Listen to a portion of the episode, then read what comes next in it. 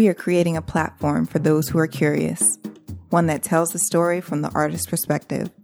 Moments in time captured from the innovators who are reshaping dance, music, theater, and the visual arts. This is the Working Artist Project. So anyway, today we got the one and only Gengis Don. He hails from Brooklyn, and I know some things about him because we're friends. And I, I, one thing I know for sure is uh, he loves Biggie, Kanye, Drake. Those are his top three rappers of all time. And uh, Gengis, I don't know if you know this, but you're muted.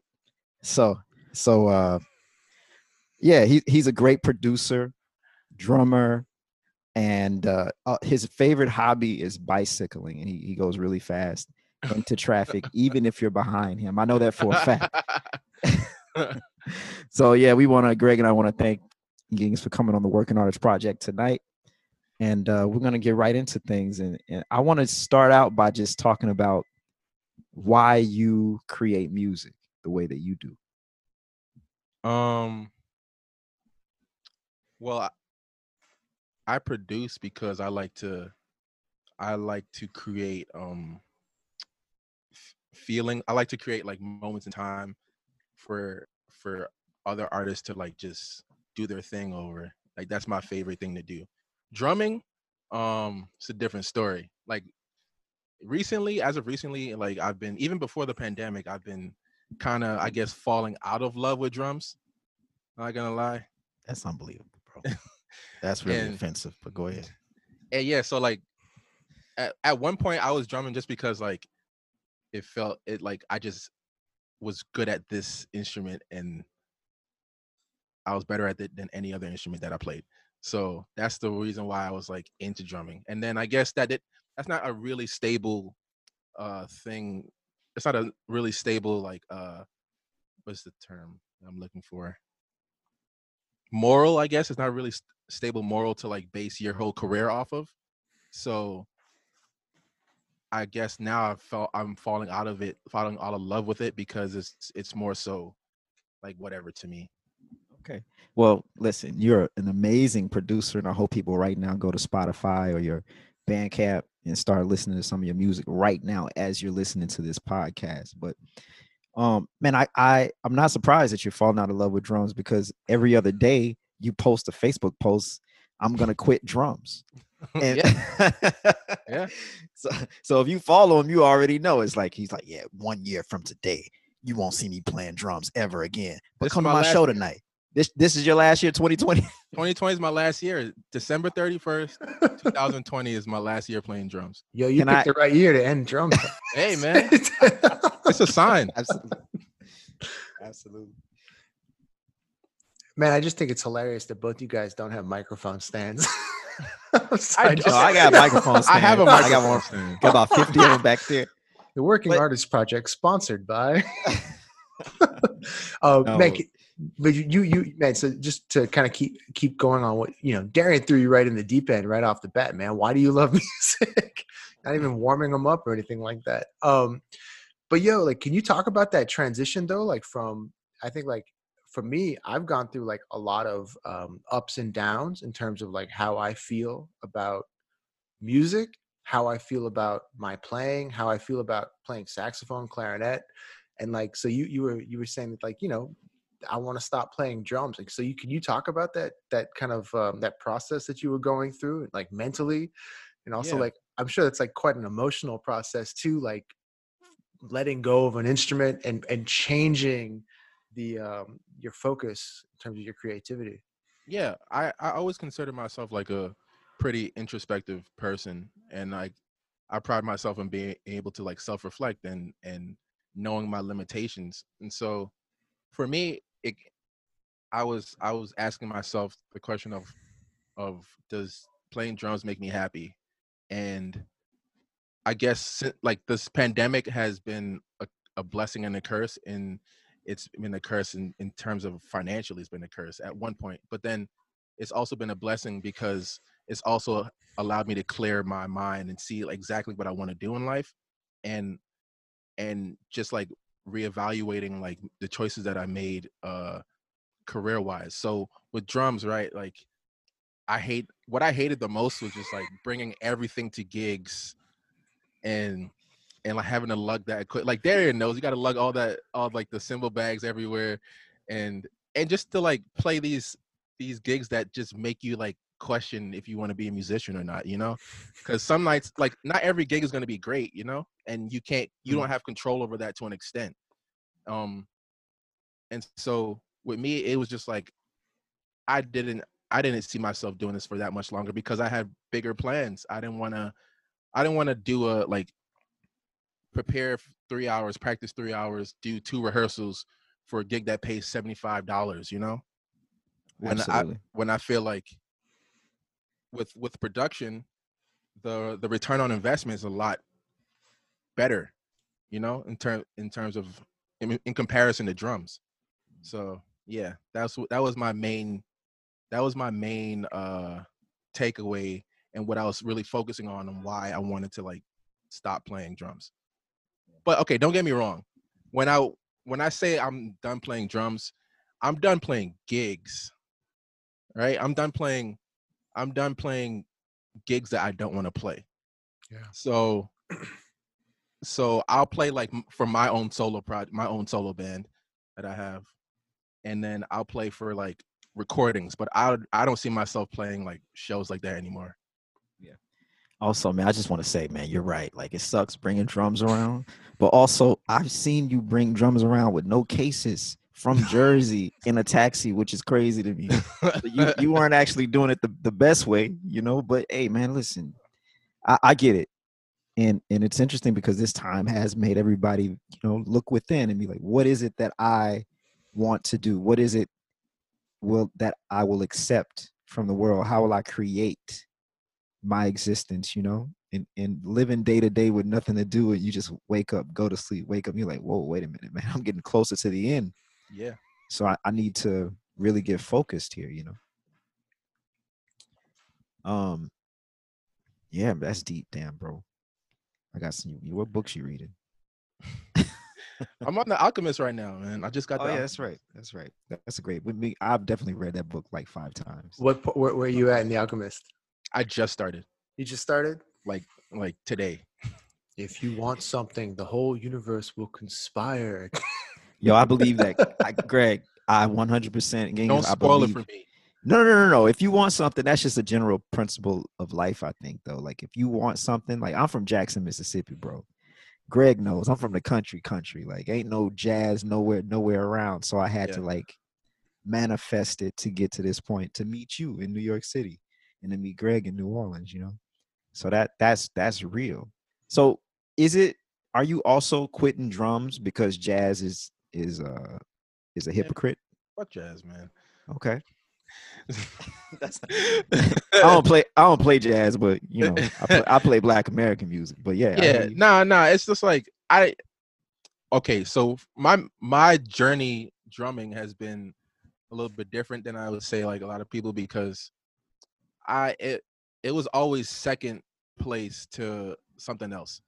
So in high school i was playing basketball and i had like a scholarship and i, I went to school to play ball and then i wasn't really drumming like i i only started drumming like seriously until my my junior year of college and that's when i like focused on it and um even when i was focusing on it it, it just felt like it wasn't the end all be all for me so um damn I, I forgot what the original question you were asked you asked was I was trying to figure out why you hate jazz. Oh, okay, yeah, yeah. So, so then when I started drumming again, like it, it I was, prim, I was primarily playing jazz because I was in Boston.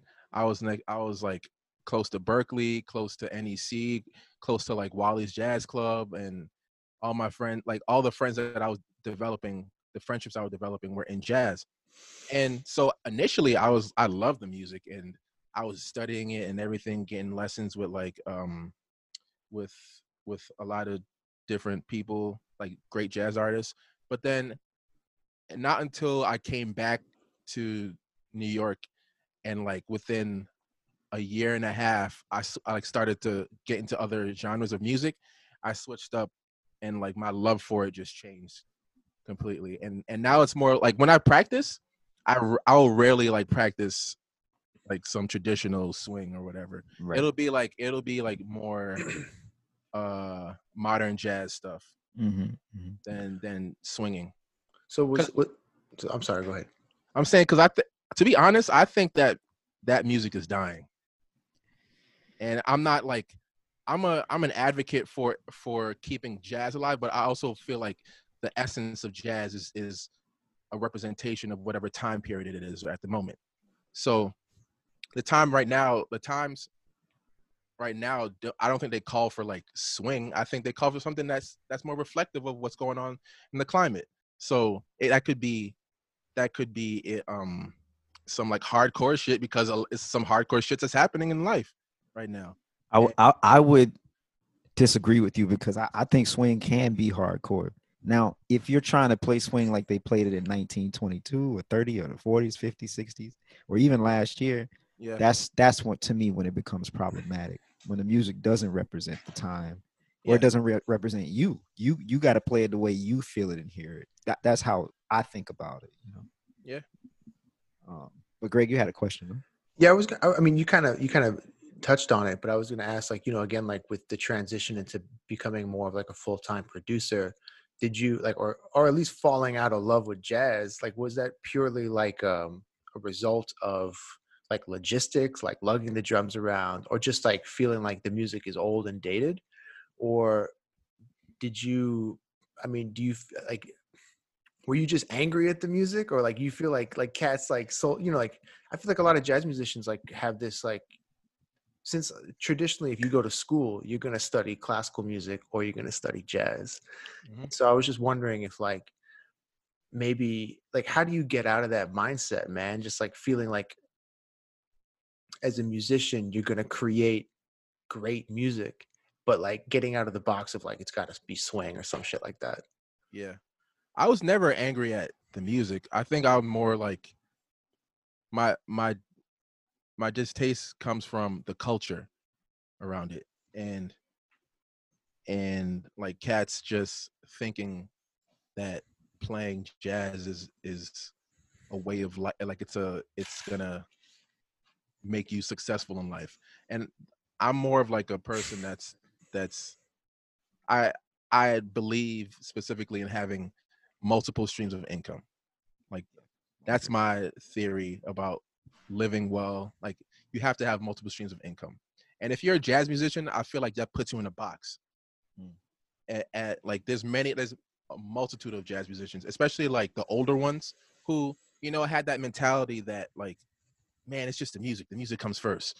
And i'm like all right but they're financially they're not in a, a great place you know? Mhm. and i think that my my quarrel with with with the the culture of jazz is that it's very it's in a box and there's there's not much um adaptability in people's mindsets of of how jazz can be taken to like somewhere else and you can also you can also monetize it you know so Absolutely. for me what i'm trying to do with my production is is somehow like bridge like j- like playing jazz and also bringing it to like a, a more modern uh a more modern um audience you know yeah. That's that's dope, man. I, I think you're absolutely right. I would agree with you that you know sometimes jazz musicians, uh, the way they think about life is here. you yeah know? and you do. You and Greg, I think Greg agrees too because we have a whole summer camp where we teach kids, hey man, you need to be thinking about X, Y, and Z, multiple streams of income, because just playing might not be enough, and you need to get your financial situation together. You got to do this and that, blah blah blah, whatever, whatever. there's rare cats that like there's only a handful of cats that can like make a living just playing you know like to having that one stream of income yeah, like one percent. yeah the rest of us teach, play. You, you do this and that on the side. You do a lot of different things. I can't remember Um, who said that, but it's like the uh, the the one percent rule of any field, and basically says that one one the top one percent is going to earn ninety percent of the income in any given field. So you got your your Wynton and Right. and you Yeah. know whoever else is up at the top making the majority of the money. Even Wynton teaches too. So Oh yeah, Yeah. Wynton does everything. Yeah. Yeah. So, you know, if for cats out there, if you try, if you you're just tuning in, we got Gengis Don, the great producer, out here. You can get on Spotify, Bandcamp, and everything like that, and check out his music. It's really good. don't forget drummer. okay, he's a drummer until December 31st, 2020, and then when you see him on the street, do not call him a drummer, dude, because that's gonna be offensive, man. He Yep. he he likes he also likes Kanye, which I want to get into later. Ah. But before we do, I, I'm curious to know what you think the Black Lives Matter movement. Yeah. How how how is that in hip hop intertwined, and how are they both affecting one another? Uh they're it's like yin and yang because music is always going to be well for me the important music is always going to be a representation of the the climate you know and so with black lives matter it's it's more it's like it's a movement and it's and it's it's more than just like a, a fad you know it's, it's not i think it's here to stay and i i hope it's here to stay and so the music that like especially hip hop right now, hip hop's the biggest genre in the world right now, and technically pop music. Hip hop is pop music right now.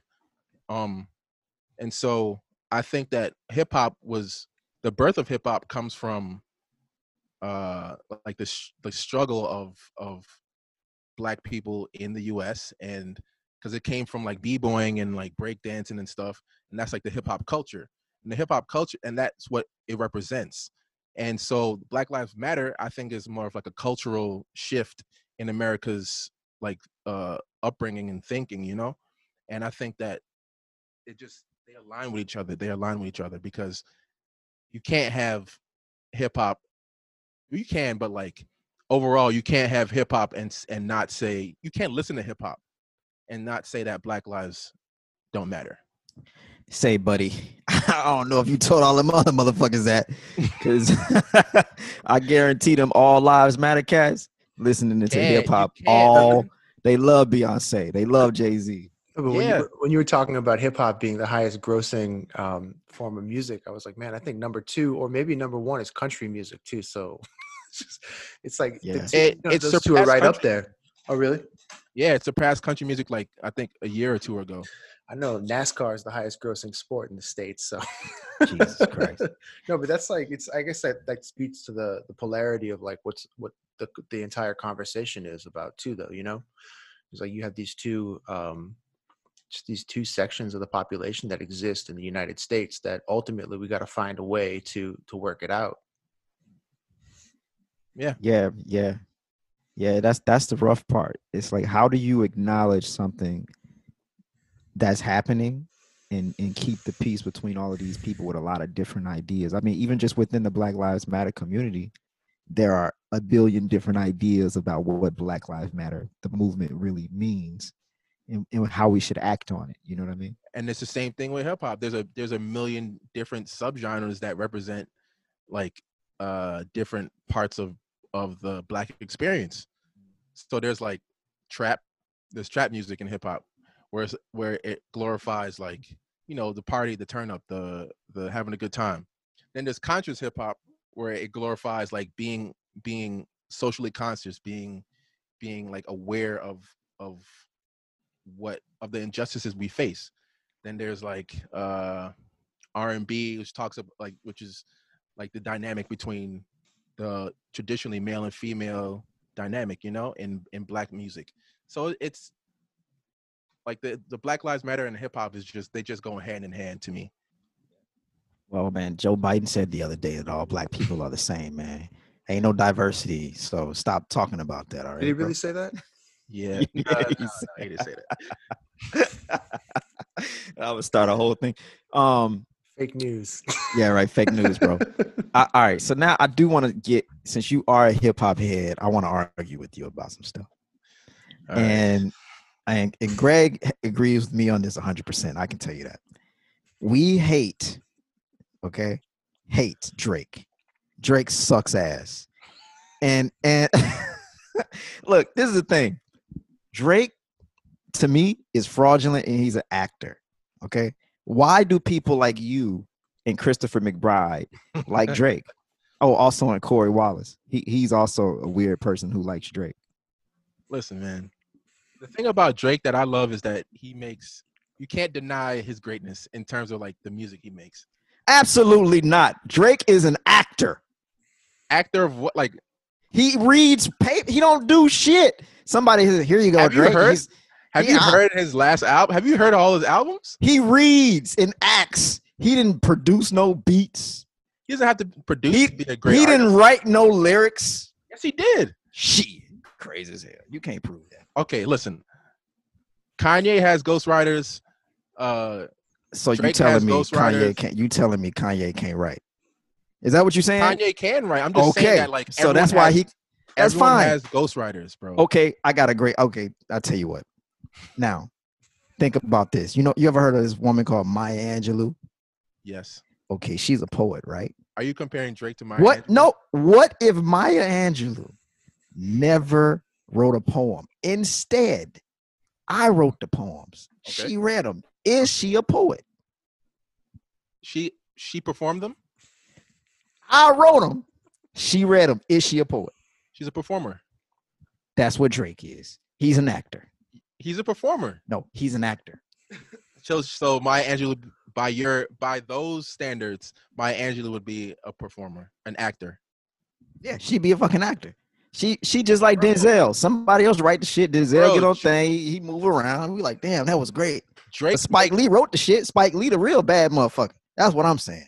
So you saying like the person who makes who the person who makes the music is so the producer is the one that's that's the great that's the greatness. Yeah, and you should agree with this, but you know why? Because you are a producer. No, I agree. The producers need to get more credit. No, they're getting credit now, but like I'm saying that Drake makes a song like this. It's a song is just a beat without anything, without like the lyrics and stuff. Drake Right. makes great music, bro. You can't deny it, man. It's he just like doesn't write the lyric. This is my so. point. That's okay. that's your whole that's your whole argument. Yeah, Just because he doesn't write the the lyrics. he's an actor. If we can all agree that Drake is a fraudulent actor, then I'm cool with that. Whatever you like, want to all right whatever you want to call him a fraudulent actor i still think he makes amazing music All right, if you, man, have y'all heard that that new mulatto, uh, the the WAP song, yes WAP, worship and praise? Yeah the worship and praise Same thing with Cardi. I was thinking, you know, it's funny because she Cardi's not a she's not a she's not a rapper she's not a rapper, and neither is Drake. And when she was saying her lyrics, I told my wife, I was like, "Yo, Cardi needs a new ghostwriter because these lyrics is whack. They trash. Like, yo, those lyrics was trash. Like they they could have been. She could have been more creative. it wasn't a great song i'll give you that but it, it the song was just mostly for shock value that's what i think it was the beat, the production value on the song is is is amazing to me. And I'm like, yo, I'm gonna listen to this song over and over because the beat is crazy. And if you listen to Mulatto's joint, she got she got a joint similar. Her lyrics are better, but her production isn't quite as good. And so I don't want to listen to her song no more. She got Gucci Mane on it. He sucks. i think do you even like rappers Well, yeah, I what like Talib, like? Kweli, Oh, Tupac. I like fucking uh I like a lot of motherfuckers, but I like motherfuckers who talk about shit. You know what I mean? okay. Drake talks about shit too. Um what singing and going to the beach hanging out with girls that ain't shit. He just he's just very popular. J. Cole that's a rapper. Come on bro. You sound But- like one of those old heads. I tell you what this the the the cat that's on your the two the guys that are on on the, the beats that you producing those are rappers. They sound beautiful man. Did you write their lyrics no exactly thank you i rest my case i You did not write their lyrics yo greg do you you got one of his Gengis's songs I ready can, I can pull one up. Yeah. yo yo play Man, what side that- of the bed you wake up on this morning, man? I know, man. You know what? You know what happened was we were talking about Darian being from Mississippi before we went on, and uh, I think he's just trying to prove to everyone how Mississippi he actually is. wait are there mississippi rappers how country? Whoa! Whoa! Yo, man, you need to say, yo, yo. I'm- you ever heard of wait, wait, wait. Bubba Sparxxx. That's the only dude from Get Mississippi. the fuck Sparxxx. out of here. You ever heard of uh uh fucking David Banner, boy? The hell wrong with you? All right, David Banner. I'll give you David Banner. Yo, it's a it's a nice cat out right now. He's about our age. His name is Silas. Go check him out. You're gonna like him. I'm gonna send you something right now on Instagram. That's your cousin, isn't it? No, it ain't my cousin. But we did go to we did go to school together. Oh, But he he's really dope. Um Dear Silas, that's that's his stage name. Silas. Dear Silas, S I L A S. S I L. So you, you can out. go to Instagram, check him out. Corey just Corey Wallace just posted one of his things on Instagram the other day. I'll check him out. And I wrote him, I was like, yo, I you know I grew up with that dude. I've been on his music for a minute. I'll try to get him on a podcast. Hopefully he comes on one day. Man, I, I'm sorry. I got, I got to chime in on this whole conversation that went down, man. It's because it's like it's it's funny. Like I guess it sounds like you know you sound like a grumpy jazz musician, Darian, right now. No, I, I like Yeah. hip hop. I just don't like those people. No, but you like, but but, but you know it's funny because like at every at every end of the industry, you have people who are good at different things.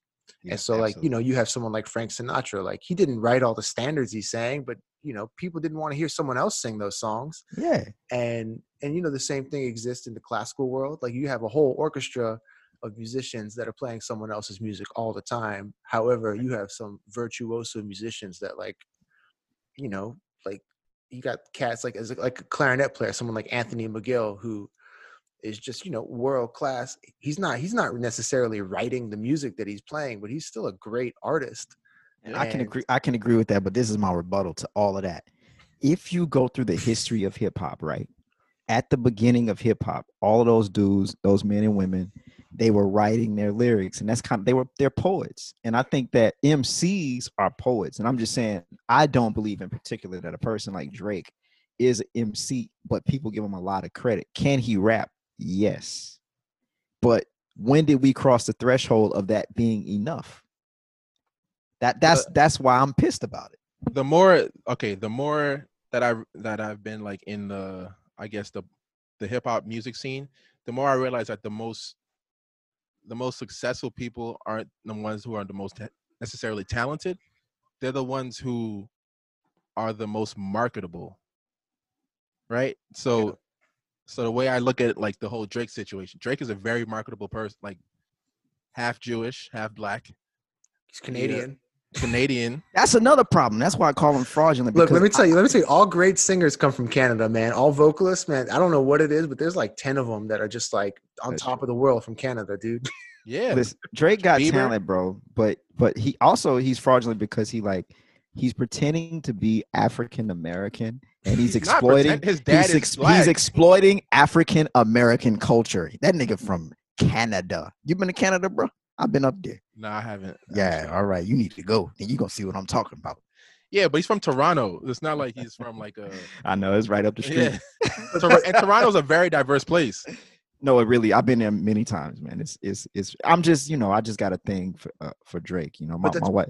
Go ahead. But yo, like the thing is, is like you have to acknowledge, like as a performer, for all of us, the most important thing we can really do as musicians is like connect with people.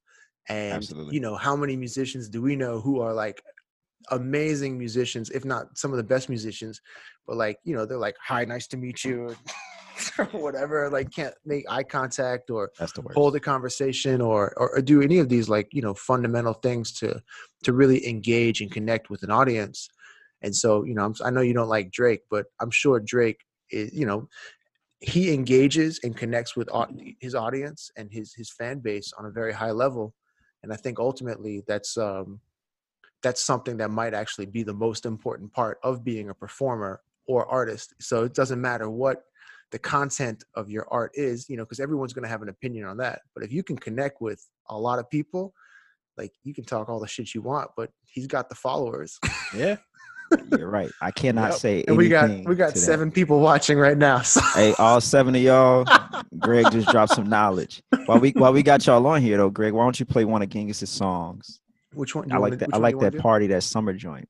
all right let's see if we what?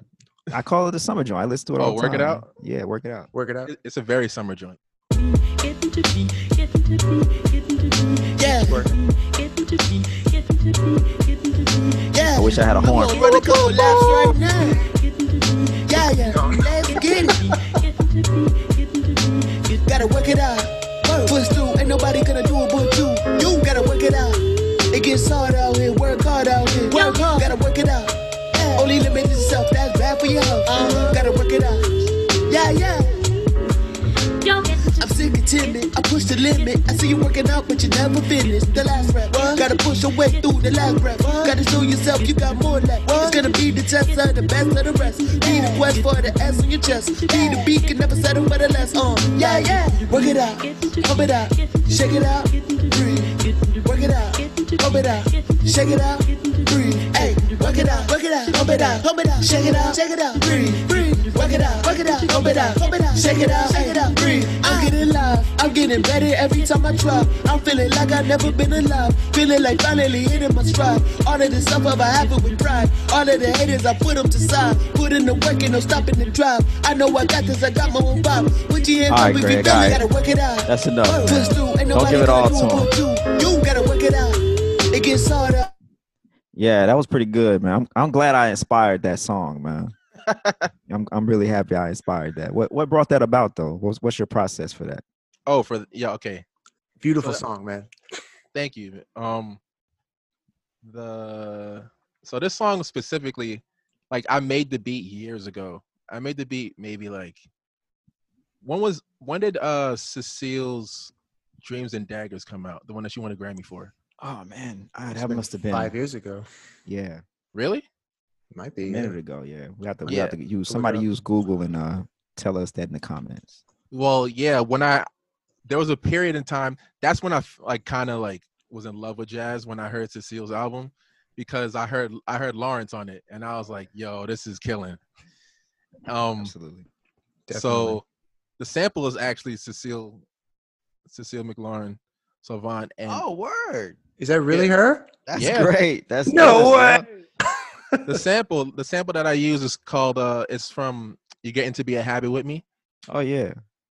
I used that sample and I just like uh chopped it up a little bit and um yeah and I use I wanted to use um something that Lawrence was on because I felt like it was important and uh so so I was working on my album at the time and the album that that um like the premise of it is just mental health issues in the black community and um how we cope with it and how different ways that we cope with it and different ways it affects like not only the person but like those around them.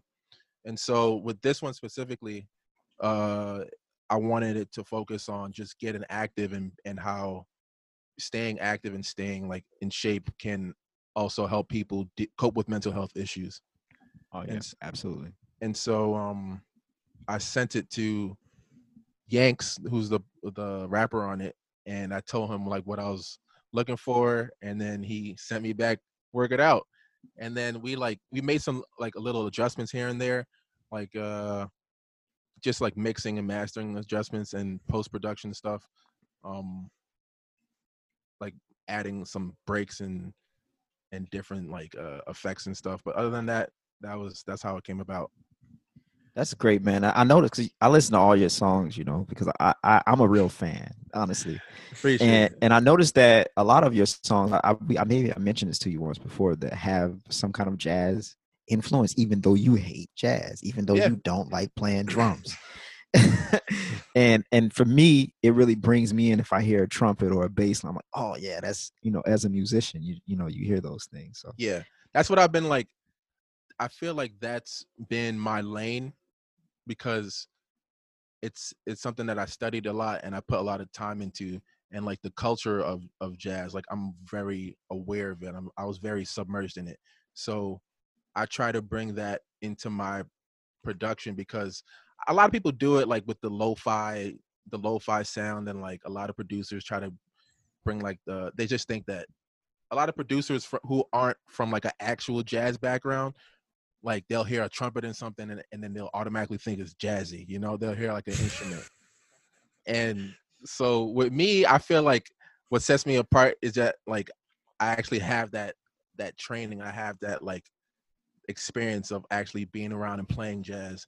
And so i know exactly what i'm looking for when i whenever i like try to make something that emulates jazz but also it it sounds modern for the like hip hop fans you know? So i try to bring both worlds together yeah, so bro. so many times people are just like, "Oh yeah, can you make it jazzy?" And they just they just think it's like bringing a trumpet or something. like Yeah. that. That's right. yeah Can you can you talk about um as as a producer, like like making a song like that, writing the music for it, what kind of like software and what kind of like technology tools you use to to make that happen? Yeah, um, I just use my computer. Are you are you working on Logic or, or what are you? I use I use FL Studios, um, like Fruity Loops. So with that, I bought Fruity Loops. Okay, I didn't buy it. My parents bought it for me. That it was it was a it was a birthday It's gift. 2020. It's okay, man. Yeah, yeah. It's It- listen, listen. It- my junior year of college, I decided I wanted to produce, and like my parents for my for uh Christmas, they were like, I asked my parents if they could buy me FL Studios, and they they were like, sure.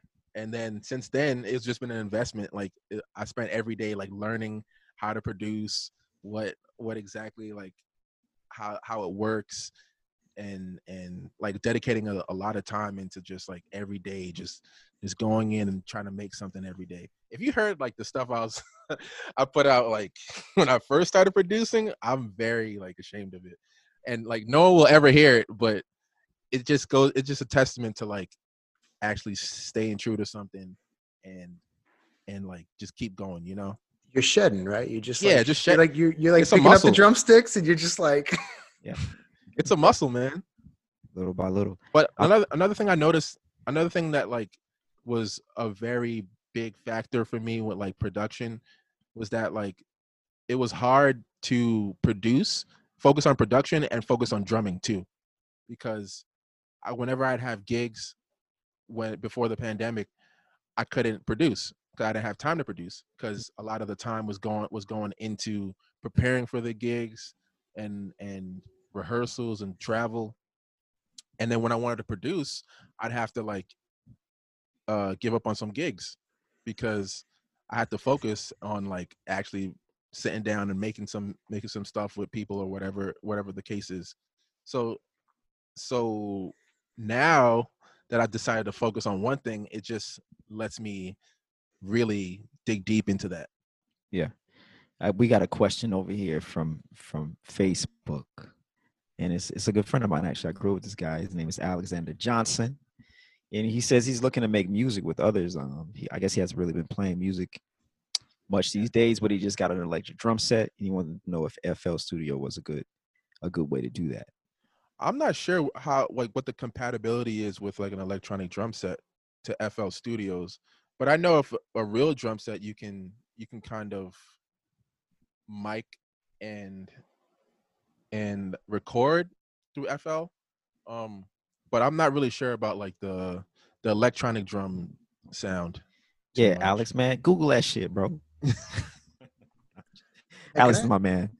as, as man, you know, this might be a, a good question. Like, it's for like a young musician, like someone who's like 10, 12 years old, looking to get into production and Yeah. actually like do the stuff that you're doing now.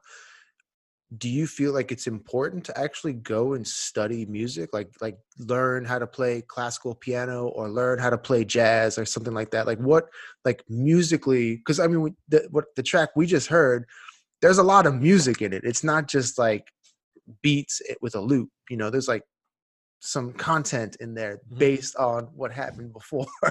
Yeah. and so, how how how how would you um what would you recommend that process to look like?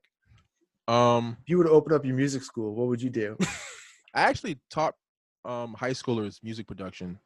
Wow. Eh, and um but for me i would say that having just having like a, a, a good foundation in terms of just like basic music theory and knowing knowing like enough to get by is is always going to be a good thing like not you can never like know too much of something you know um for me i i think what helped me was having like a little like a little educate because I didn't go to school for my undergrad in in uh jazz or like music or anything like that. You did went to school accounting, right? for accounting.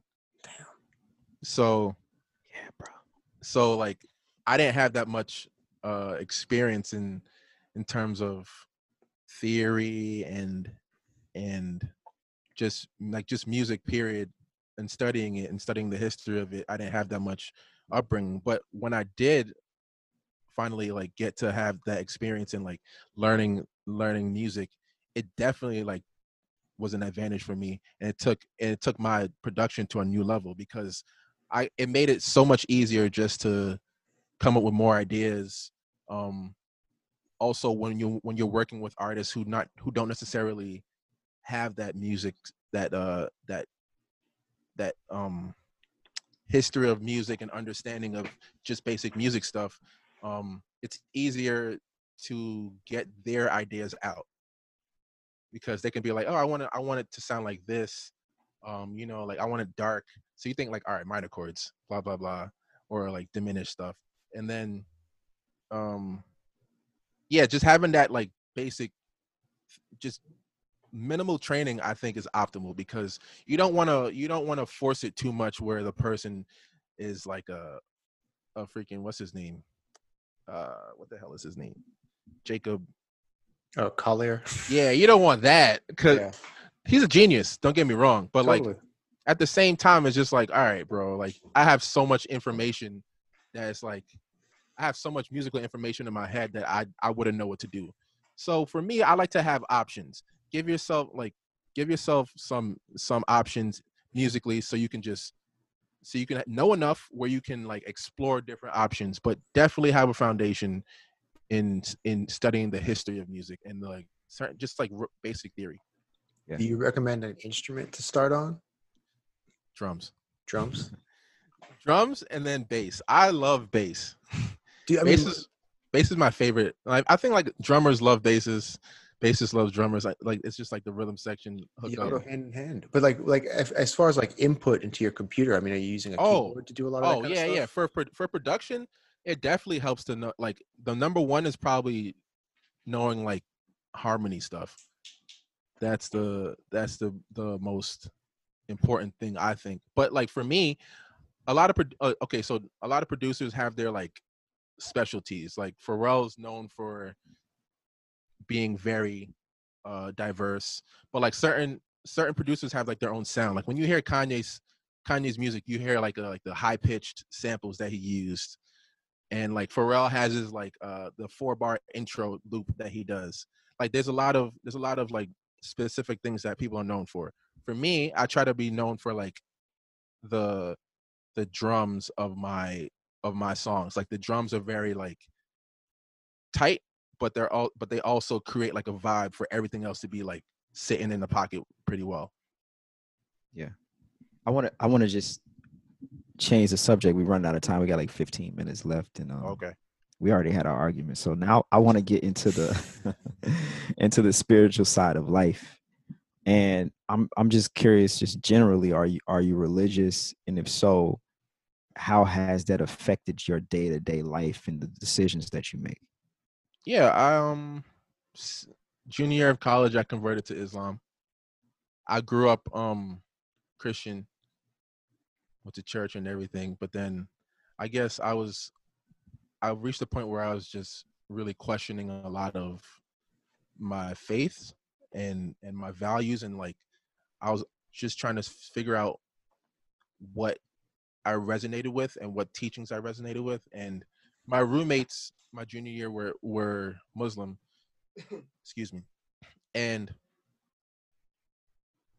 I was always interested in the culture, in like the religion, and just knowing more about it. And then one day they took me to a mosque, and it like really opened my mind about into like th- the possibility of other religions. You know, because growing up Christian in a like a Caribbean household, like Christianity is just like it is what it is. You know Yeah. and and you can't really you don't question it it's just like all right i'm i was born this way like i was born christian my parents take me to church every sunday so therefore i have to be christian. And when i got to college i was able to experience different religions and see what actually what i resonated with the most. And islam was was it because it was it just practiced a lot of like humility and and and brotherhood and no no one person is bigger than anybody else you know and i thought that the teachings of muhammad peace be upon him but like i think that they those teachings were like just so profound. And i really resonated with that more than anything else. Hmm. Yeah, I, you know, it's interesting because religion, I think, to a lot of African Americans, especially, plays a big role in your life. And for you to switch from Christianity to Islam must have been some turbulence. I, I, Oh. I couldn't have done it. I mean, I could have done it, but it would have been like, you know, I'm not religious currently, but I was raised ultra religious. yeah But but I am spiritual yeah not it's, it's not like I'm, I'm not atheist by any means but i just have my i feel I always tell people i have my own religion I, just, I just put together my own things from you know from all of the different things i've experienced uh, throughout my life How did, how no did- my my parents they didn't talk to me for like a couple weeks wow yeah it was it was definitely like a hard thing to tell them That's Yeah. crazy, man. I was just I was that was going to be my next question. Yeah, it's like how how does your family react to a, a decision like that? I mean, well obviously coming from like when your parents all they know is christianity they grew up christian their parents raised them christian so they'd uh, they'd never like it never the thought never crossed their mind that you could be something else. And so i think it was more of like their reaction was more of like a like wow i can't i can't fathom this because i wasn't able to do that. You know i didn't have that option. So mm-hmm. for them it, i feel like it was just really shocking. But i understand like i understood their why they were like upset and they have every reason to be but at the same time i'm my own person you know? And i gotta i gotta make my own decisions for myself and and i think ultimately they realize that and we're we're at a point now where like they they are very they're they're okay with it like they're they're understanding and they're they're they let me just exist peacefully. How how has changing religions affected or impacted who you are? um i did it i did it more so for peace of mind. And when i did it at the time like when i first did it i was like wow i feel like a reborn you know? But i after that i just realized like living more i just realized that it's more so the religion doesn't do that for you. It's more so self-reflection and like introspection Eh, that's what does it for you. And the religion is just like a um it's like a a direction. Like it's like a like you print out mapquest. You know it, it prints out directions to like a map. And i think that religion does that for you. Yeah. i like that man. We got we got a few more minutes and before we go i, I do i like to play this little thing i call it the word game greg has never played it but we about to play it right now Oh God, is, is So- this like is this like Uno where you lose all the time? Oh, bro, I never lost. I'm undefeated. If anybody out there who wants to, I'm Never undefeated. lost. Never lost. never. so basically, the way it works is I'm gonna say a word, and then you and Greg are gonna take turns saying one sentence, one sentence about the word. I I don't want to. I don't want to play this game. Greg. Greg, yeah, Greg, you playing? All right, y'all ready? all right Gengis, you go first. Love. is overrated Wow. hey, whoever broke his heart, come on. I was gonna say love is a beautiful thing, but it's it's totally overrated. Come on, no. overrated bro Come on. There's something wrong with y'all, man. It really is, man. Oh man. All right, here we go. Here we go. Police. Police. Uh, I'm not trying to mess with any police. I don't. No, I stay away from them. fuck 'em. Okay. Fuck 'em. Fuck the police. yeah You're going back to the 90s, huh? Success. isn't built overnight Ooh, come on. There you go. What you got for us, Greg? Oh, what do I got? Yeah. Um, dedication. Wow. You're going to give me one word. I, the rules was I give you a word, you give me a sentence. Oh. What was the word again? Oh, Success. success. Oh man, success is subjective. Wow. Man, that's deep. That that right there is is a whole discussion. Success is subjective. Yeah. It, it reminds me, man, my dad used to tell me, no matter what you do, be successful. So even if you're gonna be a street sweeper, be the best street sweeper there is. And he used to tell me that all the time. Yep. Uh unproductivity.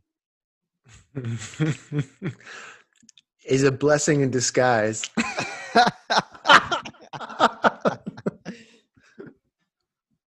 Uh, unproductivity. Yeah, I'd say it's still productive. Wow, It's true. unproductivity is still productive. All right, there you go. Darren, do you understand that word? unproductivity. Yeah. I'm unproductive all the time, man. You know, I'd be playing 2K20 and shit. I don't even know how you find time to do that. I wake up at 4:30, 5 in the morning. I play 2K for two hours, and then Bro, what? I go for a run. You know, Yo, I, I'll wake I'll wake up in the morning around nine eight thirty nine. I have like nineteen emails from Darren, starting That's at like two forty five in the morning. yeah. I'm, and then, I'm and then I call him and he's taking his nap. That's right. I gotta take a nap. Um, I got I got one more. I got one more. This for you, Gengis. Right, Tupac. overrated. Whoa! All right, good night, everybody. all right, all right, okay. So this is this goes back to the argument about what you were saying about about Drake. Tupac is a performer. Tupac is an actor. Tupac is also Tupac is a rapper too, though. But listen, right? Tupac is also a rapper, but but first, Tupac is an entertainer. I'm with all of that. But Tupac right. wrote his own lyrics, my G. That's all I'm But saying. what but what is Tupac mostly known for? It's like this is the thing, man. All y'all are crazy, man. It's like y'all try to put Jordan and Kobe in the same category. Tupac and Drake not don't even live in the same universe, my man. Drake live in the gutter. Tupac, when I think of Tupac, I think of I think of activism. I don't really think of his music first, you know. I think Really? of Tupac. I think of Tupac. Dear mostly- Mama, Yeah, I don't. Yeah, I don't resonate with his music that much. California Love, Before my time, player. Maka. What? wait, See, you need- wait, wait, wait, wait, What, what year were you born? Yeah, what year you were born? Ninety six. Oh, you ain't bro. Well, I mean, you, That's Man. Before his time. Anyway, I'm, I'm gonna send you a You're- playlist, bro. you man, look, we're both getting old. No, no, I like I like Tupac, but I like okay. when I think of. Yeah, that's not the first thing I think of is his music. You know. Okay. I, I get that because he was an activist. Yeah. And uh, when you the first thing you think about with Drake is singing, right? Not rapping. Honestly, No. I didn't even know that dude was singing until Shadia told me. She was like, "You know, Drake singing." I got pissed. She had to listen to me just go on a on a fucking. I'm screaming every day for about two weeks. Like, so he basically Ja Rule. That's what I think. He's basically Ja Rule, bro. What? Drake is Ja Rule. He's a Ja Rule of our age, bro. That's so disrespectful to Drake. Hey, no, that nigga is Ja. Rule. Okay, Drake is the Um, greatest. Is is honestly the greatest artist of this generation. You think Bro. Drake is the greatest artist of this generation? it's something wrong, man. I'm about to hang up this. Greg, hang up this live, I'm gonna bro. look. I'm, I'm gonna mute Darian.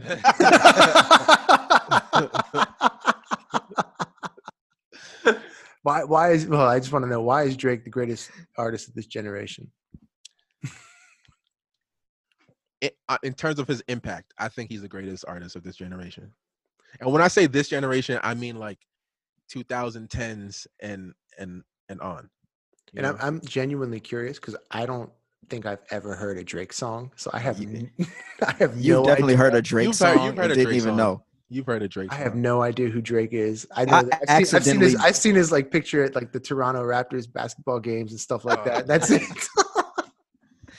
Drake is Drake- okay. Drake, what Drake, what sets part, what sets Drake apart from everyone else, is that he'll he's very very adaptable as an artist. He'll take whatever is like the hot, um, genre of music, like the um like the drill. You ever heard of Chicago drill music? Mm-mm. It's a type of music that's like it's uh it's specifically in Chicago, and it's like a type of trap music that's very like intense, and Drake stole that. I wouldn't say steal, but like he he adapted that sound, and he became really good at it. And then he he adapted the UK UK drill, which is like another type of uh, hip hop, and he took that and he ran with it. And he also did the the whole um, Afro beats type of music too, which is like just a whole just like Tony Allen esque. And so I like Drake because he he can live in other people's world and make it his own. And I think that there's not an artist out currently that can do it to the extent that Drake does it. I do not agree with that. But hey, Gengis today is our guest. Gregory Agid is also here. We ran out of time, and unfortunately, we got to leave it at that. I Hey, mean, man, really, I'm fine with that. Before before we with that. before we dip out, can you tell us how uh, everyone can find you online? Yeah, uh Instagram, you can follow me um on Gengis Don, G E N G I S underscore D O N. Um my Instagram, I mean my Facebook is Gengis Don as well. Uh Twitter is Gengis Don. Uh you can follow me. You can listen to my music on Spotify under Gengis Don too. Uh Spotify, iTunes, Apple Music, like whatever. You can follow me. Do you have a Bandcamp? I do. Yeah. Uh Gengis Don as well. But I also have like my my own my own band, Gengis Don and the Empire. We, we just put out an album. You can check it out too. That's what's up. Yo, thank y'all. Thank you, Craig. Thank you, Gengis. Thank And, you. Thanks for uh, having me. Thank everybody who who's out there watching. This is the Working Artist Project. I'm Darian Douglas, I'm Gregory Agid. and uh, we'll catch y'all thank you later. so much. Yep. Thank you guys for having me. Peace.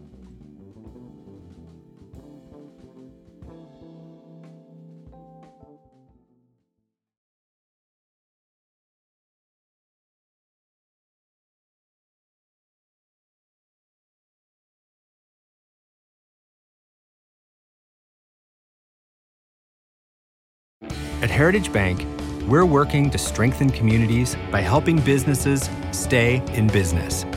See how we can help yours. Visit heritagebanknw.com slash all of us or click the ad to learn more. Member FDIC. The Oregon College Savings Plan can help fund your child's dreams and ideas. But it's not just for college. It's also the Trade School Savings Plan and the Books and Materials Savings Plan, even the Room and Board Savings Plan.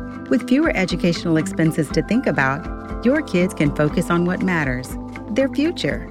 Start saving today to support your child's tomorrow. Learn more at OregonCollegeSavings.com.